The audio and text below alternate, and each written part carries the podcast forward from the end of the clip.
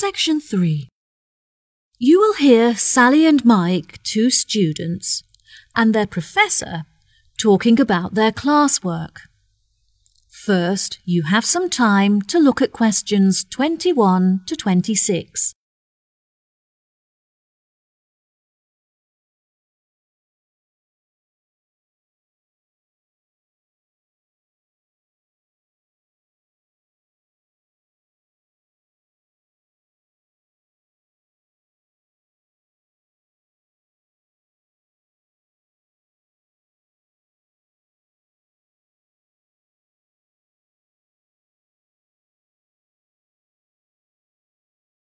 Now, listen carefully and answer questions 21 to 26. Hello, Sally and Mike. Hello, Professor. Welcome to the third meeting of our After School Club, where we discuss topics from the syllabus in order to help you to understand your classwork better. Now, I hope that you've read the notes I gave you last week on the ancient African traditions, as this will be the focus of our discussion today. Who can tell me how they were able to recognize different stars? Did they measure the distance between them? And no, Sally, I'm afraid that's incorrect. Mike, do you know the answer? Historians used to think that the ancient Africans recognized stars by observing the manner in which they affected each other, but further research showed that they used the location of the stars in order to distinguish one from the other.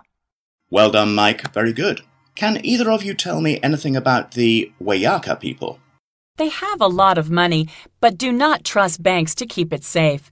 They believe that it's in their best interest to help themselves, not assist others. Instead, the tribe looks after their own finances and generate income from lending money to others in low interest loans. What problems do the Africans suffer from? They used to suffer greatly from drought. However, they have now developed clever ways of overcoming it by moving to higher land. There are, however, far more predators in these mountainous areas, so it is vital that the Africans learn how to protect themselves in this new environment. Yes, that's right. Also, compared to more developed countries, the Africans are less concerned with their international status, which I find interesting. Very good. What else are the local people concerned with? Unlike other, poorer tribes, they have plenty of nourishing food, and they are able to afford vaccines that prevent them from catching diseases. They historically lived in the west of Africa, although later they were chased off their land by other tribes competing for food and water. It is their hope that they will eventually be able to return to their original homeland. Why has the financial condition of the African people deteriorated? Despite their modern transportation system, they find it very difficult to trade because their tools are not sophisticated enough to mine minerals from the land. They have permission to engage in these commercial activities, so once they have the right tools, they will be able to develop a very large income from trade. Do you think that this new income will stop Africans suffering from starvation in the near future? Unfortunately, I don't think so. They should be able to start trading next year, but they will only have enough income to start growing sufficient food and crops to support the local people in the long term future. Yes, that's correct. Before you hear the rest of the conversation, you have some time to look at questions 27 to 30.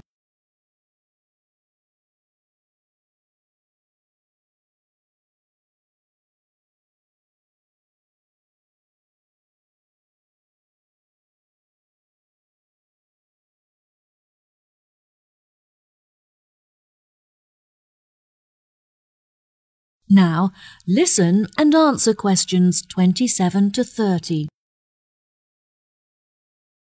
There are many charities from developed countries that are helping to ship food to African countries in order to feed the starving.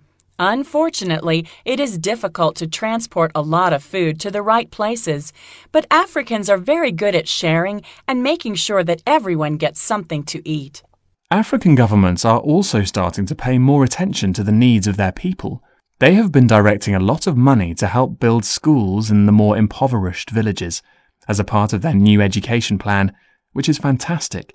This means that, hopefully, all African children will be able to attend school daily without having to walk long distances. Yes, absolutely. Do you remember any other information from your class notes? Historically, the tribes in Africa often used to migrate across the country in search of food and water.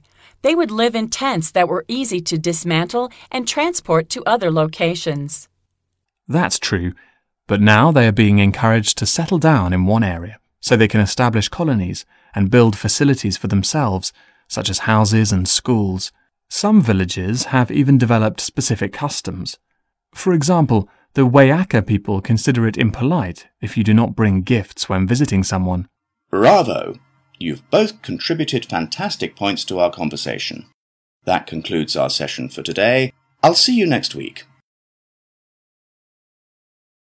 That is the end of section three. You now have half a minute to check your answers.